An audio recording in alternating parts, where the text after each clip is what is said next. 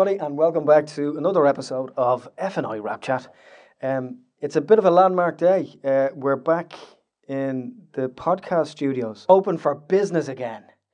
Uh, doing Trojan work here, all uh, all through behind the scenes, through the through through lockdown and the pandemic, and we're really really delighted to be back in. It's been a it's been a, a strange animal kind of working remotely. As wonderful as it is, one of the things that we enjoy about the podcast is getting to meet all these lovely people who work in film and TV in Ireland. So. Uh, we're r- delighted to be back, uh, back home, as it were, um, in the podcast studios on McGuinness Place. Uh, so, thanks everybody um, over the last uh, last couple of weeks in terms of backing our FNI at Home uh, initiative. Um, we have been trying to raise money for Bumbleance, the children's ambulance service. So you still can if you go to our social media or www.wearefni.com. You can find the link there. You can donate via the website or you can text. Um, all the information is there. Uh, equally, if you'd like to support Film Network Ireland and what we do in our work, head on over to www.buymeacoffee.com forward slash FNI. Uh, this uh, podcast is produced uh, on the Headstuff Podcast Network um, and is mixed by Bedford.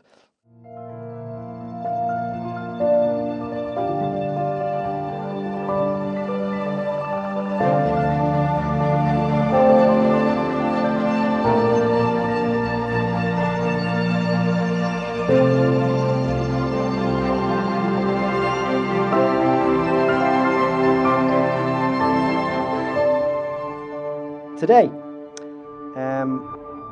I don't know if you've heard of this bizarre story, historical uh, uh, happening uh, over the, uh, you know, in 1926. But um, an Irish uh, aristocrat um, tried to assassinate Benito Mussolini. Um, you couldn't write it. It's the most incredible, incredible story. And we're joined today by Barrie Dowdall of uh, Kelly Pictures. Ned Kelly. Ned Kelly Pictures. Ned Kelly. And Violet Gibson Films now. Oh.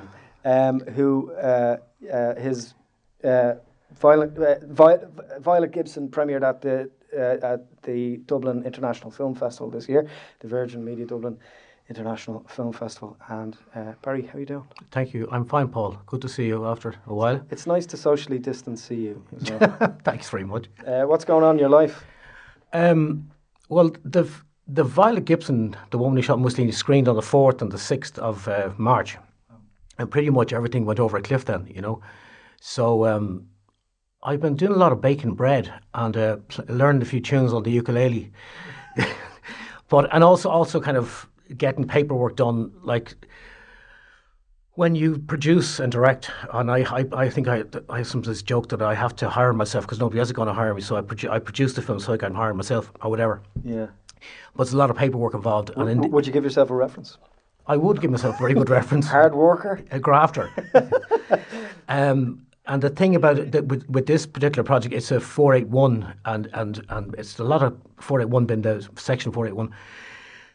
And the budget was reasonably big, and there's a lot, we have to get everything audited. So I spent about, and because I couldn't afford to, you know, hire a load of accountants to be working, so I had a, like a box of receipts. So during the lockdown, I just sat down for two weeks with like thousands of petty cash receipts and put them all together. And uh, the good news was I met the auditors last week and they were happy with everything. So that was part of the lockdown, getting paperwork done. See, it's not all glitz and glamour and red carpets, is it? Absolutely, it is. Yeah. no, there's a lot. I, I, if I was offering advice to anyone starting out, I mean, you know, or, or you might say to light a fire under somebody, be prepared for hard work. You know, it, doesn't doesn't fall into your lap, and it's, you know, you gotta you know you gotta put in the hours. Yeah, yeah. How did it come to you, the idea for this? Well, strangely enough, I was at um, an event in a place called Bardonecchia in Italy about 10, 12 years ago. And this Italian woman kept, uh, who went on to make a film about Violet Gibson. But I was trying to do another, t- trying to flog another film about um, a woman called Sophie Mary Evans Pierce, who from County Limerick, who flew aeroplanes, which has since been made into a film. And uh, but we were on the in the throes of trying to get funding from an e, it was an EDN event, European Documentary Network. So I was hell bent on meeting all these commissioning Walk, editors walk in the room as per usual. work in the room. And this woman kept saying to me, her name was Gabriella, Gabriella, and she kept saying, there was a woman called Violet Gibson from Dublin who tried to shoot Mussolini. I said, look, I, look, I'm not interested. I can't talk to you about that. and it was, I, I felt bad about it afterwards, but my wife, Siobhan, came across the, knew of the story. And we have relatives living in Italy. And um, in the area where they live, um, when the when the the Nazis were retreating, when the Allies were coming up from the from the south of Italy, all the, any any partisans or local people were just taken out and shot.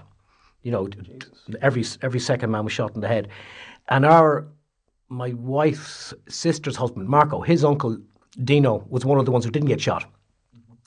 And Siobhan always wondered, um, would the people around here know about the Irish one who shot Mussolini? And nobody had ever heard of her. So Siobhan decided she would make a, a radio. A, a, she was doing an, an RTE Doc on One open day thing, and she spoke with Sonny RT, and said, "Fascinating story. We can you put together a proposal?" So she put together a proposal, but at the same time, the book came out, "The Woman Who Shot Mussolini" by Frances Stoner Saunders.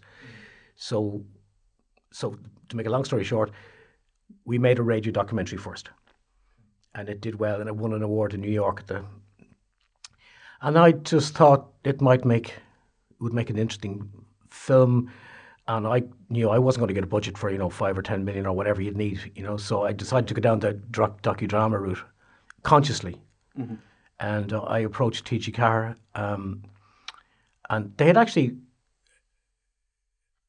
had thought it was wasn't maybe it was an okay idea, but because it had been a radio documentary, they maybe um, maybe this wasn't for us at this time. But, the, anyway, so I, I submitted it again as an idea, and uh, Skepticism, I guess, for, for any project that you know raises a couple of flags in terms of bu- budget, in particular. It's like, oh, maybe. and then the, then the one of the commissioning editors in TG4 knew that this Italian film had been made. He was kind of going, um, well, maybe, like you know, maybe it's already been done.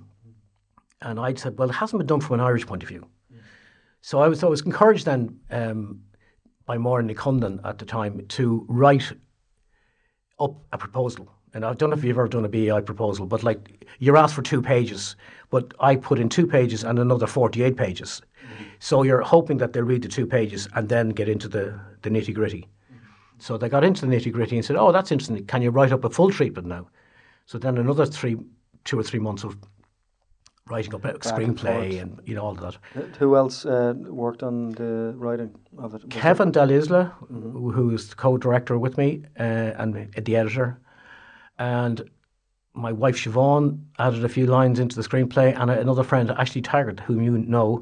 so Ashley was kind of overseeing Shout it. out. Whoop. Yeah, so um, he was kind of reading it through, but that dialogue doesn't really work. So it was a very much a team effort, yeah, and a lot of rewriting and rewriting on the day. People listening in, you should be aware that nobody writes a script alone, no matter how good you are. and especially like if you're when you're working with you know your wife who knows the story better than you do, but is not a filmmaker. And she's trying to put in information about like you know she she moved her pen across the table and then she picked up. I said, look, look, she's sitting at a table. Right. we'll work it out from there. yeah. But but to have that you know that um, educated eye on the, on the subject is inva- Yeah. is invaluable. Yeah. Someone is essentially a scholar of it. Yeah, yeah, Yeah. So we got TG4 said yes, and then the BAI was TG4 agreed to it going into the BAI. The BAI said yes, and then I did a four eight one application, and the four eight one was like it to take a lot of paperwork again, and I got.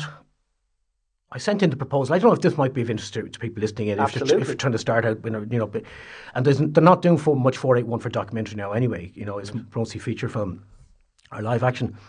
So I sent in this 68 page proposal to the Department of Arts, Culture and the Gaeltacht with, you know, numbers of people who will be working, numbers of people who will be doing Irish work, working in Ireland, working in Italy, Irish working hours, non-working hours, etc., etc., etc.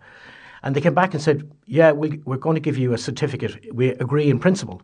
So I said, brilliant. So I went away and two, a month later, I wrote back and said, um, okay, I'm ready now. And they said, oh yeah, but you're at the back of the pile now. I said, what? But you'd given me the, you'd given me, oh yeah, but you didn't reply quick enough. So there's 47 projects ahead of you right now.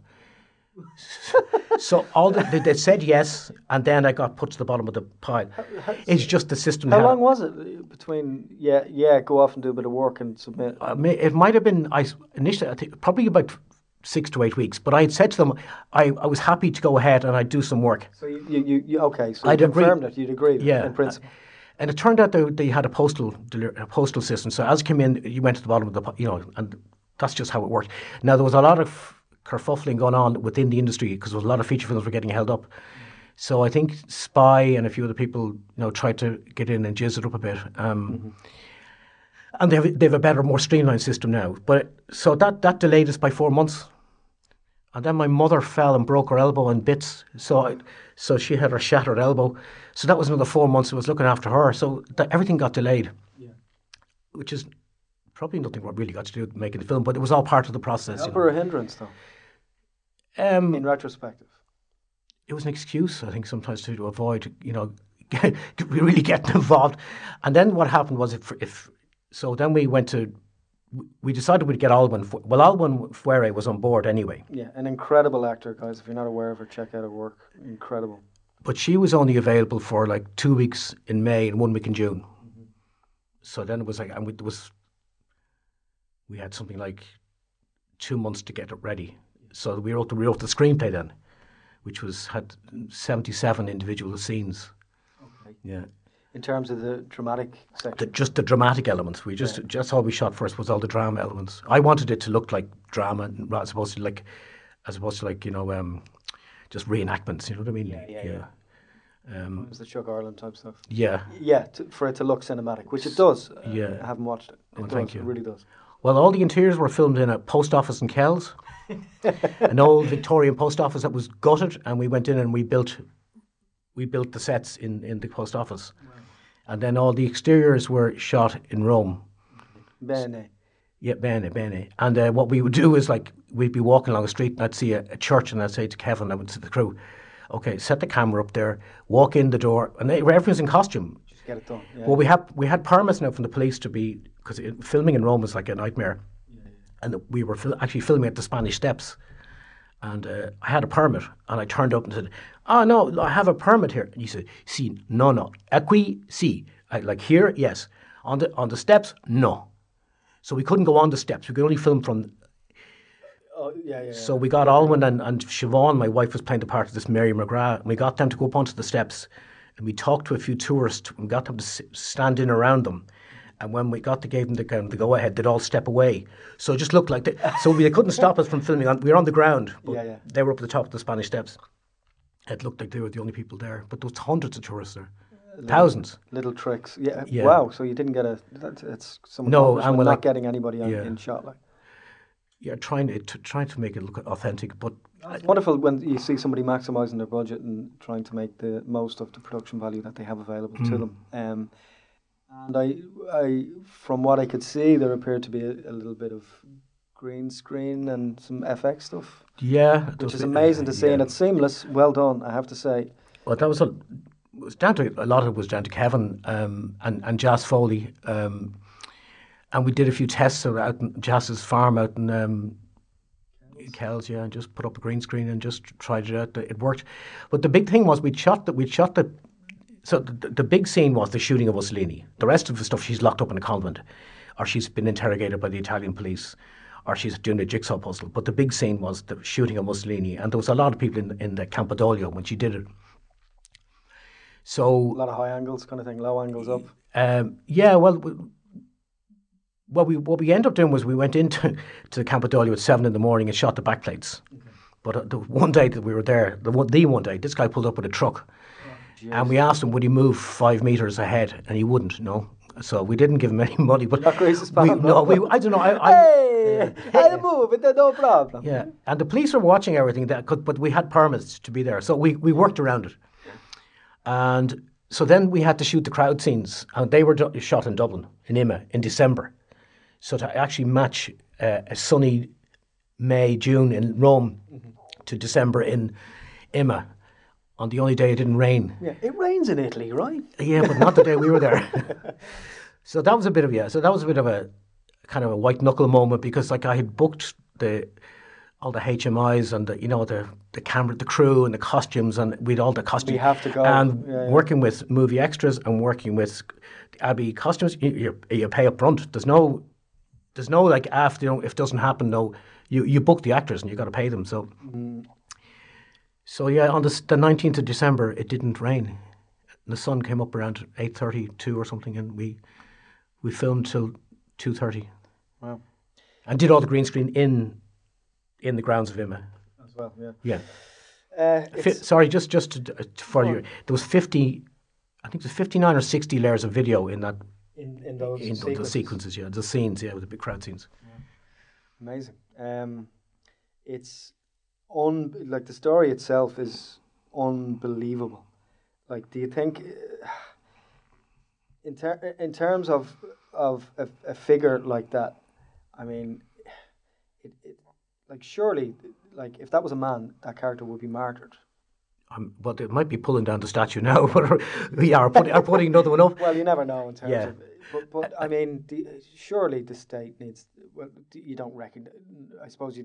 Well, it, it depends from what political angle you're looking looking at it. But I mean, should this be the first i- uh, number? It'll, like it's the second, obviously, of many kind of dramatic tellings of that story. But um, should there, should people be versed in, in this story?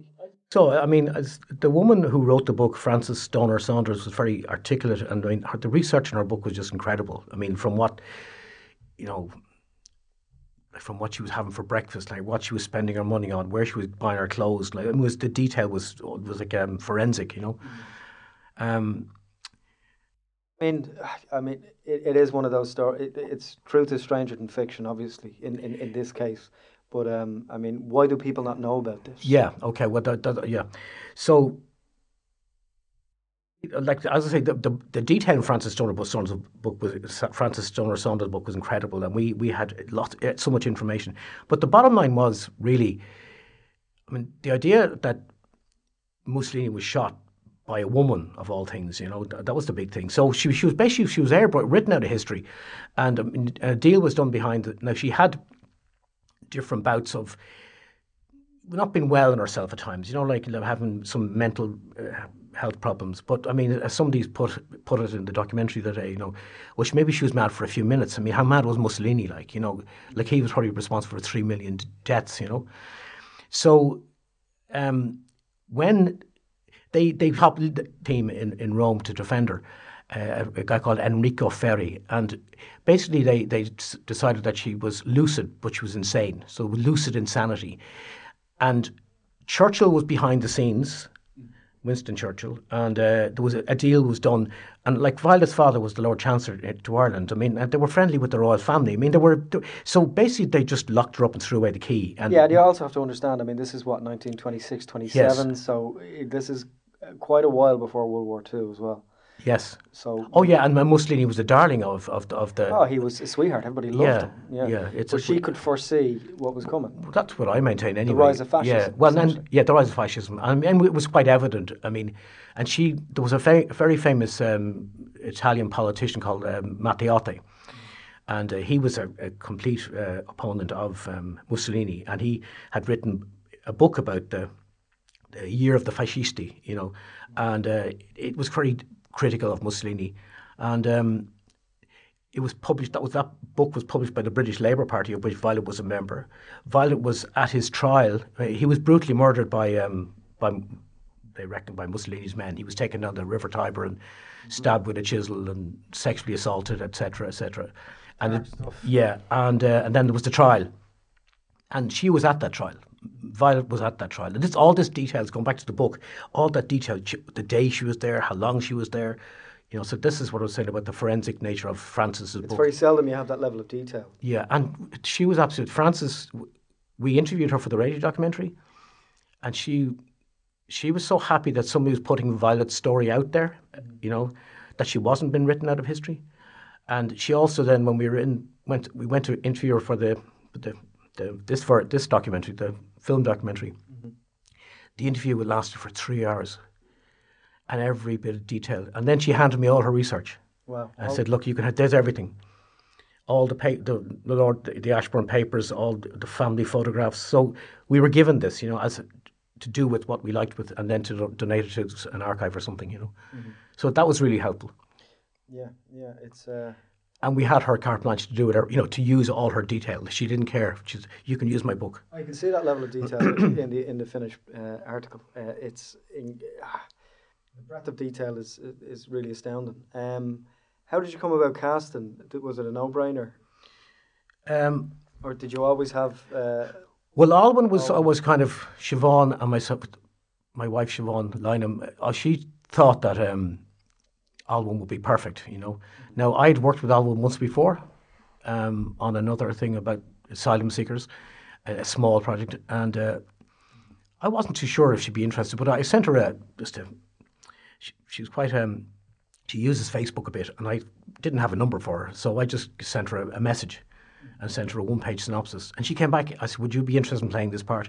And she came. I said, "You might not even remember me, Olwen," but she came back in about five minutes. Said, "Hi Barrie, I'd love it. I would really want to do it. I just read your outline, but count me in." So that's how she's it. perfect casting, Yeah, like really. the other people were added in as we went along. You know. No, it's great. There's no, there's not a bum note in it. Uh, Oh, in terms thank of you. casting or otherwise, genuinely, and you know, as as you'd imagine, I watch a lot of stuff, so uh, I'm not in the habit of lying, especially to people I know. Yeah, yeah. Um, so let's let, we'll just park that for a minute and just go back to the kind of start. Let's go back in, in Eamon Andrews type of way. Uh, um, you're you're from Dublin, grew up in Dublin. well, I was actually. My parents were from Dublin, but I was actually born in England of all places. And I don't. Sorry, we have to end the interview Yeah, now. but I came. I came back to Dublin when I was two, All right, okay, and we lived in Dundrum. okay. And my my father was from Stillorgan, and my mother was from Mount Merrion. Although she they'd come from the north in the fifties. Right. And my grandfather was a builder. So this is a bit the plug, but he built Eden Park, and he built Cromwellsfort Road, and he built Trees. Eden Park? Eden Park in, in I, I lived in Eden Park yeah, Drive. he built that. That's The- all him. Yeah. So anyway, so he was quite a successful builder from the north of Ireland, and my dad worked for him. And then my dad, been the man he is, he's passed away now. He decided television was coming of age, so he worked for Irish TV Rentals, who had a shop at the top of Grafton Street. So from from so from as, or as long as I can remember, like you know, th- I was three or four years of age, we had a TV. So I was there was always a television in the house, and then we had the first color TV, and my father also had a Super 8 camera. So I I have footage of me, well, my sisters, and I did the maths before I came in here. That's 56 years old. God. So I'm 61. So I was five years of age in this and running around the garden in, in Dundrum. So that was these movies were always we used to have movie nights, and uh, we'd put them on and play them back and forth. Of course, I wasn't much good at sliding in, in, on ice. My father used to play the film backwards and forwards, backwards and forwards, back. Course, I was persecuted from a young age. So why else wouldn't you become a filmmaker? You know. You'd be amazed to uh, how uh, so many people have similar experiences. Um, uh, you know, a father w- with a, with a, with a keen creative eye, and um, and and how where did, where did that kind of lead to? I mean, did you go on and study, or Yeah. Um, you find your way? Uh, wa- Was, I- it, was, it, was it apparent then? That, well, my mother was also an actor. all right, an okay. actress of that of the day. She worked in the in the Gate Theatre with them. with Hilton Edwards and Micheál Mac Liammóir, and she remembers she has stories about Orson Welles and stuff. So we grew just up. about to ask you about we that. grew up with kind of this. Always the mother would take out the scrapbook. You know, we're looking at the, here she is in the Gate Theatre with you know. There are various people I can't all the names I can't think right now, but Micheál Mac Liammóir and Hilton Edwards, and then the father put on the movies. So You were kind of fucked from the start. yeah, There's Well, no I- way out. I tell you a funny. Self fulfilling prophecy. Yeah, I tell you a funny one. My father was like he was a real crooner, right? That this is this is leading into the the, the first film, and um, he used to say to me, "Sing," you know. And my sister Leslie, Leslie Dowdall, is a well-known singer, and she she could sing, and apparently I couldn't. And the father used to say, "Sing," so I'd start singing, and he'd start laughing. So between watching them, me falling on the ice, the man, the boy who fell on the ice, if you like, and the boy who couldn't sing. So I got kicked out of the school choir. Well, somebody said, uh, "Who's out of tune?" And I said, "Me." Even though I probably wasn't, which is why I'm playing the ukulele now. So my grandmother dies, and I went. We were sent to the cinema, and what did I go to see? The First film you've ever seen. The first one I really ever remember was remember? The Sound of Music. Ah. And I was crying my eyes out, you know, this, this, this, this and all the music, and because I, was told you couldn't sing, and that, you know, the whole thing about the kids getting to singing, and my granny had just died, and that left an indelible mark on me, and it still stands the test of time as a musical, you know, the Sound of Music. Yes. Yeah, yeah, of course. And the other film that I, I saw when I was very young and I was just bowled over by was Charlton Heston in Ben Hur. Because I eventually got into horses. So the horses and, and action. And then we moved down the country, down to County Carlow. And uh, I, got, I got into horses in a big way. And I rode Pony Club, and I did Gymkhanas, and I was on the Irish show jumping team. The juvenile, like I didn't know that. Okay. yeah, we won the national championships when we went to England.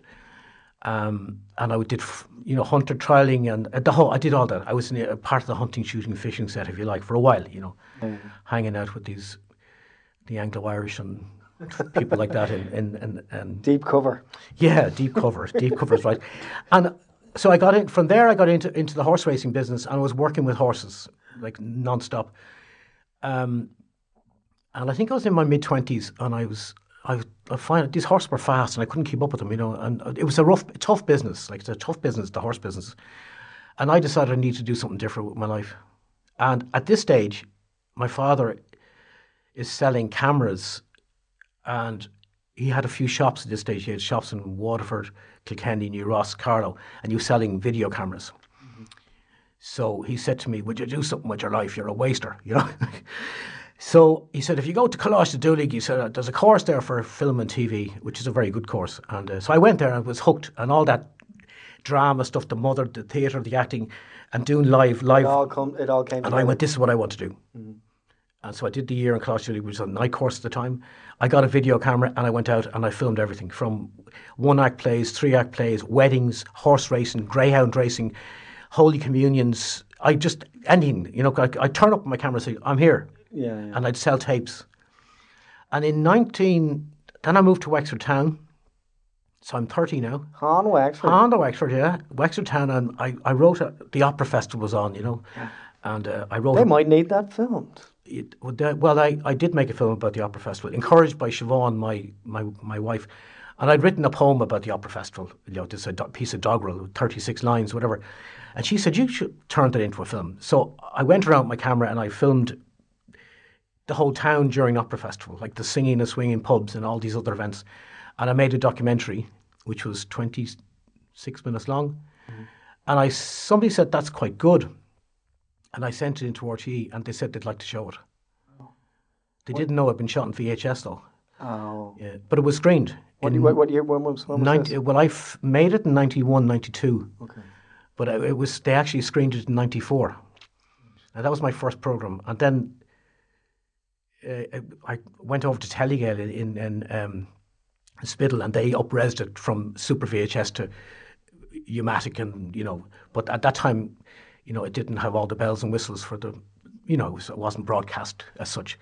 So they had to upscale it essentially. He upscaled it and, and scared a few people in RTE, which I, didn't do me any favours, like going down the line, you know. Ah, I see. But um, then TG4 opened up, and um, I made my first. I did a children's ser- cookery series for TG4, and then I did. I went on to make a, my documentary with Brendan Culleton called The Long Road. So once TG4 got going, and then I had s- started up with Mihal O'Malley was there at the time, and it was all we were all young and enthusiastic, and but you like for every ten proposals you'd put in, like you know, you might be lucky with one or none. Mm-hmm. And it was very, and it's, not, it's no different now. How important was that outlet, like TG4, at Well, that time? for me, it was brilliant. Yeah, Yeah, 'cause- because I mean, RTE was the only show in town, right? yeah, and I had blotted my copybook because of this. Not, although the f- film was well received, but it wasn't. The quality wasn't as high as it should have been, res wise, picture wise. I'm not af- afraid to talk about that. That's that's what happened, you know. And uh, No, no, no, you're right too.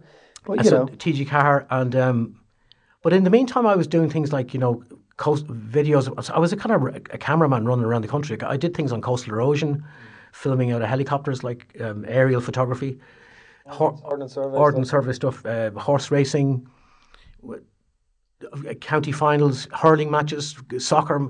Grafton. Just turn up and, and Graft. but with TG4 opening up, is what that was after I got the first program on RTE at the IPU, the Independent Production Unit, I thought, God, this is great. Now I've, I've got an in. You know, I've made my Yeah, first yeah. program, but I didn't have any much luck sending in proposals to RTE. But TG4, as I said, seemed to be much more amenable, and uh, mm-hmm. that started twenty odd years ago. So I've been making stuff for them ever since. Mm-hmm. Yeah, they're an incredible outlet. I mean, they seem to take a lot of, like even, even in terms of their output and some of the programs they've acquired over the years as well. And they, they were forced to the punch on a lot of seminal pro programming. Especially even taking stuff in from the states and stuff that wouldn't have been touched by RTE or was, you know, Breaking Bad being being a good example. At Um, that time, I, myself and a few other people, we got involved with the European Documentary, documentary Network. And we started going to IDFA in Amsterdam, you know, the uh, International Documentary Festival Amsterdam, and Sunny Side of the Doc in Marseille. And we were looking at what other people were doing in other countries. And sometimes people were like, one person made a, a, a co production about the Matterhorn. So one was f- filmed from the Austrian side, the German side, the French side, and, you know, the co productions were the thing. And I suppose my first big thing was uh, I did a film about Ned Kelly. Oh, that's right. Yeah. And of course, I'd spent time living in Australia with the horses as well. And they used to call me Ned. Here comes Ned. So um, need. that was a funny one. I was in Amsterdam and I again we met with Micheál O'Malley and we were having a beer and he was happy with the the first film I'd done with, with a documentary called The Long Road on Bóthar Fada, yeah, and uh, and and over a conversation he like we just said, what are you going to do next? So It was, it was getting a bit easier. Yeah. And I'd met up with some Australian producers that night, and they said nobody's done a film on Ned Kelly. So I went back to Micheál that night and I said Ned Kelly, and he said, "Oh, that's a good idea. Why don't you write up a proposal on that?" And that we did, and that was the next project. Mm-hmm. So that's if, if it wasn't for TG4, you know, nothing would have happened. And another funny one was I was at a wedding, filming a wedding, and there was a guy there from New York. JFK walked in. Yeah, Jake. Uh, at a wedding, and I got I gave this guy my video wedding video card, you know. And about Yeah, two yeah. years later, I got a phone call from PBS in the states, Jesus. Okay. and they said, uh, "We hear you do some camera work, and would you would you?" Uh, and that, that's a really bad New York accent. You you talking to me? he, he he just said we we have a guy called, called Dominic McSorley who's still with Concern, and he was going to Afghanistan to see what was happening post 9-11 and the, the after the invasion of of, of, of Afga- liberation. Afghanistan. Yeah. Mm. So I was just to film um, Dominic packing his bag in Dublin, in Francis Street, in his apartment. And I, I had just phoned, I said to Dominic, who's from Belfast, I said, who's go, who's meeting you in, in Afghanistan? He said, I don't know, do you want to go? And I said, yeah. So when is this? Like This is, now, talk about, it was February, post 9/11. Yeah, it was, so 9-11, it's, that was what, what year is it? 2001. Yes, it was 2000, February 2002. And I just come back from, I'd been trekking in the Himalayas and I had all the shots and everything, all the jobs. And when he said, Would you like to go? So he said, Let me phone them in New York. So he phoned New York and the guy said, Will you go? I said, Yeah. So my wife, she said, Well, if you're going, I'm going. So she did sound. And we spent two weeks there in, in the, up in the northeast of Afghanistan following this guy from Ireland. And we were in, we went going through minefields and you know, um, I remember I jumped out of this. We were going along in the jeep one day, and I said, "Stop the jeep!" to the driver, and there was we are all in the back with Kalashnikovs and everything, you know. And I said, "Stop, stop!" And I said, "I want to run up that hill and take a." It was a, a tank up on the hill, you know, a Russian tank, and I ran up the hill in the snow. And next, before they realised what was going on, the driver started shouting, "Minies, minies, mines!" Yeah. Do you know what I did? I came back down the, the hill, not the same way I went up. And the, I was just going to say, Yeah, ca- you, you- yeah. For a man with two prosthetic legs, you carry it very well. Yeah, absolutely. so anyway, that was quite an experience. So that was one of those, you know, out of the blue, Jesus Christ. and that was aired on PBS. Um, I got a credit as field director. You know, but What we was that? What was that called? Afghanistan after the war, and it was it was a half hour piece. Did it feel unsafe? Did it feel? No, it felt the, the Afghani people were lovely. I mean, like, just, I mean, I saw it was we were in this place one time. I can't think of the Faizabad, I think it's called, and there's these guys coming down the street riding horses, like you know, and it was like something from the Wild West. And then I looked around, and it was three other guys in burqas. I mean, they were six foot four. They weren't women; they were men, and they were. So th- this was after the Taliban had disappeared, but they were still there. And then we were dealing with the Northern Alliance, and but they were happy that there was some food aid and stuff coming in, so there was a quid pro quo. So I never felt threatened. But when we went, we went over the Hindu, we flew in over the Hindu Kush Mountains into Quetta, in, in, into the camps there, and there we had we had armed guards everywhere we went. And when we were driving through across some parts of, in Pashtun, I mean, people were throwing rocks at the car, you know, mm-hmm. like because they weren't too enamored by the Americans or the US or whatever. So I felt didn't feel safe in, in Pakistan. But that was just one of those. Yeah, it was a, an amazing experience. What an amazing life experience. God. Yeah. uh, so that wh- where did that lead you then after that? Um, that was a Tuesday. I think the next project, I did probably a few more weddings or something. I don't know. It was the wedding video Ballinasloe. I know, I know. I, no, I, I- I decided one day I said, I'm not doing this anymore. I'm just not doing any more weddings. You know, It- I did. and Then '96, I did a bit of news work up in the up in the north as well. One sta- stage, yeah. Okay. Somebody said, "Can you operate a Beta SP camera?" I said, "Yeah." No, I hadn't a clue. But a friend of mine worked for RT and he had a Beta SP, so I did a crash course. I went up the next day and was filming the elections up in, in Belfast in '98. Wow. So 2002, I think 2000. Yeah, then I made the Ned Kelly film, I think, and then we did. Um, I did a film called Exile in Hell or Dioric the Nifran. It was um, a story about these convicts escaping from Sarah Island in western Tasmania. They were there in the in the western tiers. Um, Macquarie Harbour, and they were up to their necks in water getting Huon pine for the British Army ships. And Huon pine was perfect because it didn't you couldn't get sea lice into it, and it was very buoyant. And this, these these guys were like serious offenders. I mean, so they, seven seven of them, eight of them decided to escape. And 49 days later, it was only one man appeared, and he was a little Irish man from County Monaghan called Alexander Pierce. Hey lads, now. No, that's, and so he said he they got hungry and they killed the weakest one and they ate each other and Doesn't can't- heard yeah, about it, yeah. yeah, and then they didn't believe him, and he escaped again with the young fella who couldn't swim when they got to a river. So he he killed him, chopped him up, and then gave himself up. So I I made that film for TG4. I mean, so that was in 90, 94, or sorry, 2004, 2005. And then again, I don't know what else was happening, but then there was um, my wife Siobhan was saying, "What about the women? Where's the women?" And? There was no women in any of these stories. So excuse me.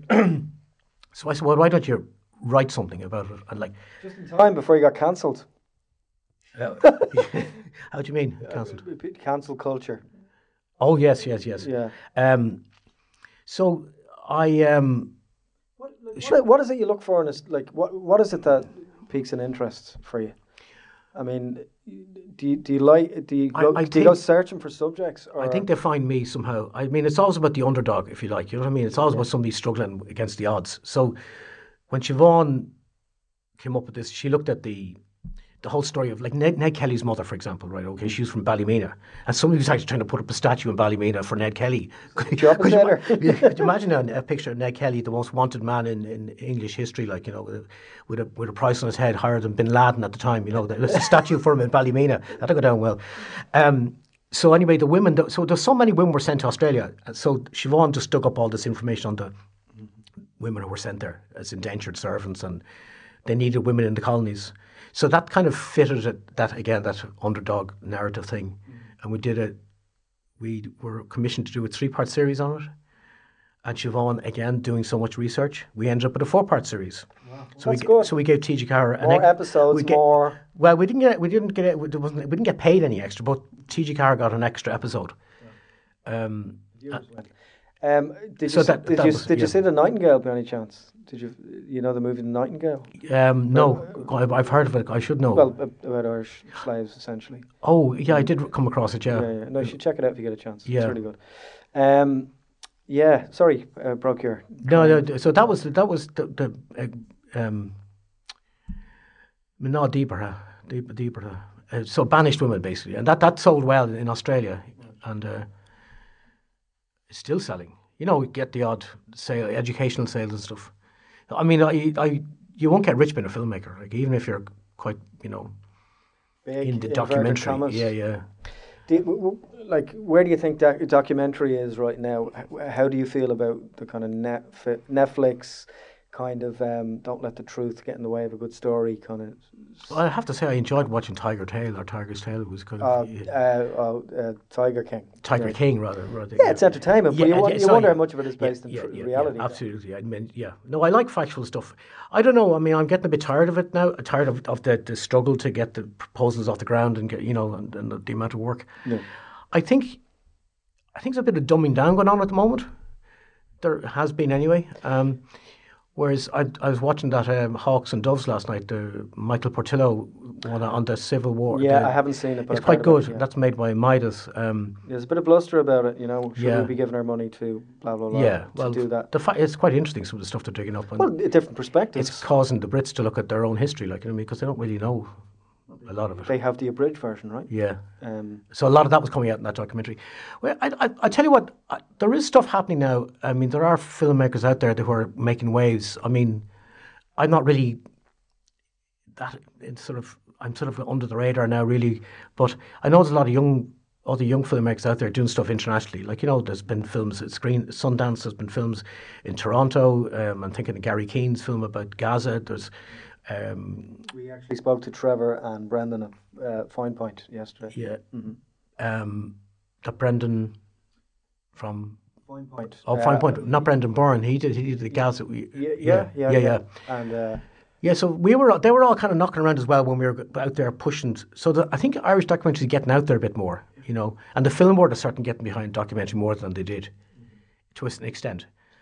well, they realised the marketability of it with streaming platforms as well. Mm. Yeah. Um, yeah, I mean, when the so, with the likes of obviously Amazon Prime and uh, and Netflix and stuff, is it important? Do you think these streaming services are important f- for, like, is the event?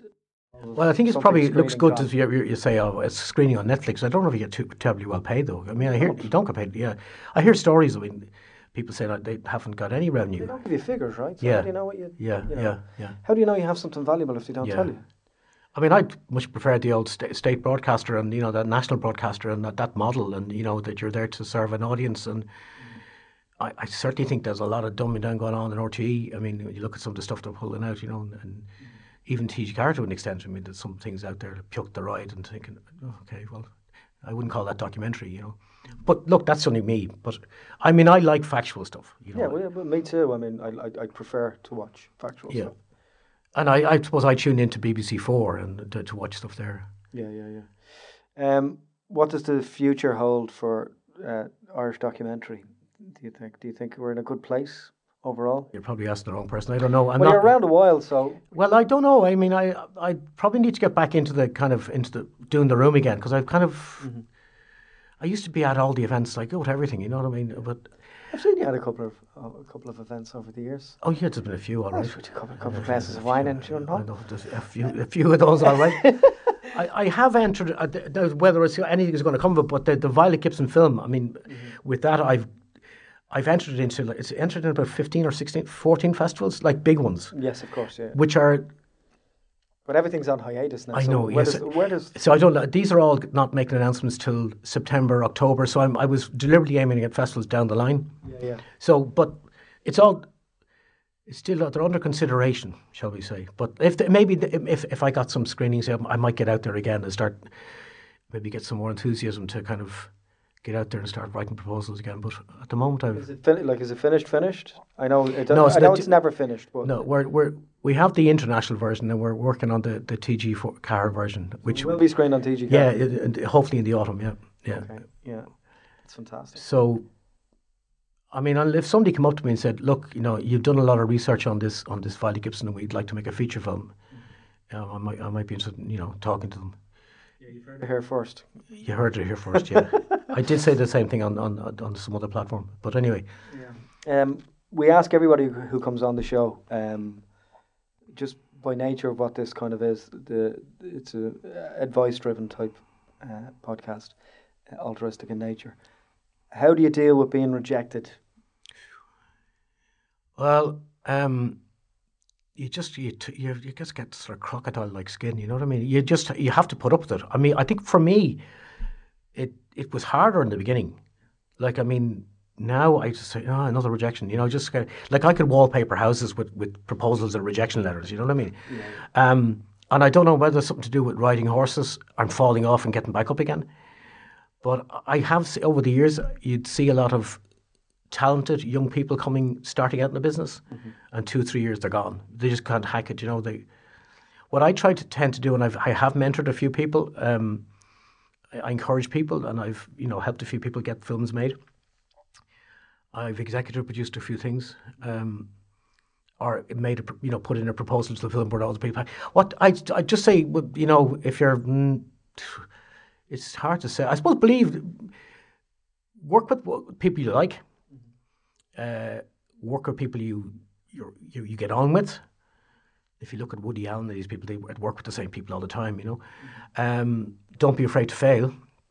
You have, And permi- and you if- have permission. You have that. permission, and if and if if you can't hack it, well, you know, do something else because it's and it, it's not. It's only a handful of people really kind of break through.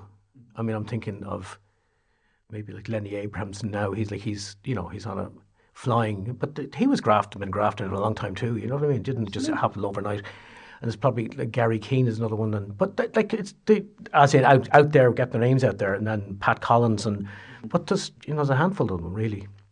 How do you avoid, uh, or personally, kind of cynicism? I don't. I, Great, I found, lately I just got I got more and more cynical. You know. Yeah. yeah. But yeah, I mean, there has to be a conscious avoidance of it to progress, right? Or is it healthy in terms of a documentarian's perspective to kind of unearth things and go and get to the truth of it and go, you know, Well, both in the craft but also, you know, in the day to day work of it. Well, in the past, like I mean,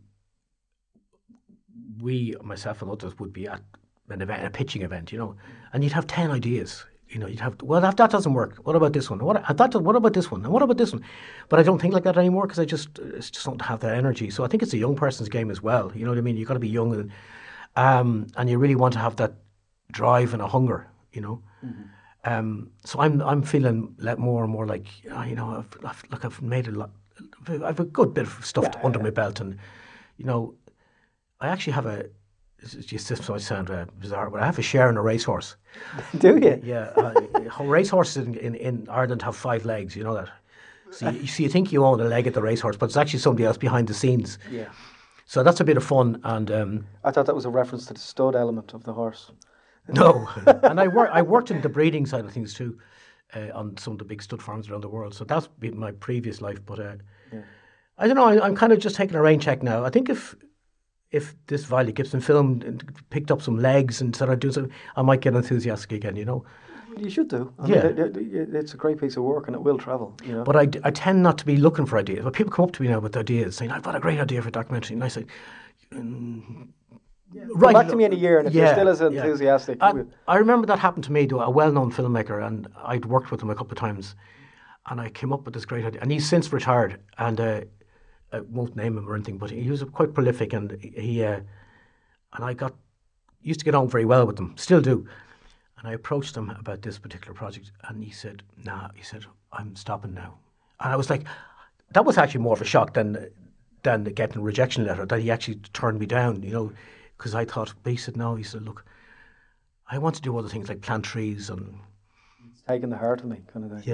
yeah, yeah. So I don't know, maybe you know, but uh, yeah, I, I heard an interview with um, O'Toole a couple of years ago. And you might have been there yourself in Galway, and he was asked to give advice to young actors and young people, and and he said, "God, you're asking me for advice.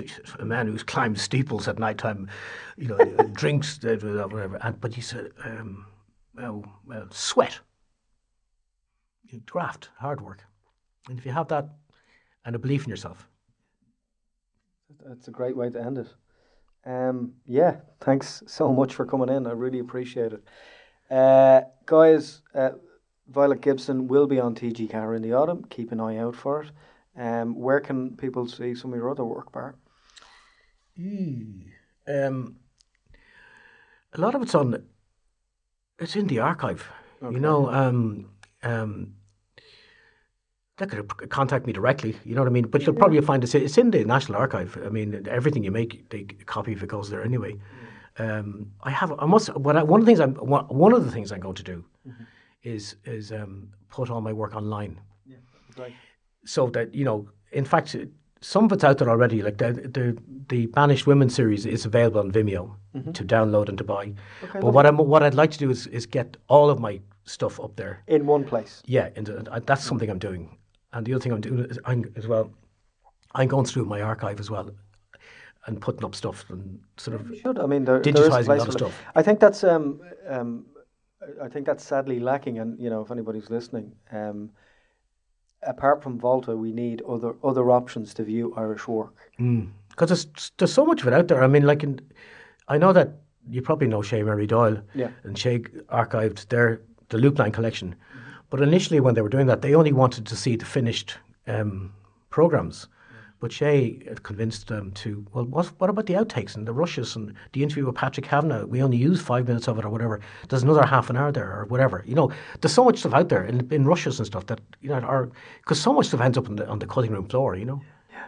yeah. You know, and, and, and, And a lot of it is lost in you know in that transfer from you know tape and, yeah, and film to digital. cutting room floor. I mean, it just ends up in a bin somewhere. You know what I mean? Just mm. or on a tape or you know on a drive. Yeah. Um, thank you for the benefit of your experience. People really appreciate it. Um, watch out for the uh, the doc, which will be screening in autumn. Um, thanks a million. You're very good. Thank you very much. Thanks. Pleasure to be here, Paul. Thanks. Bye.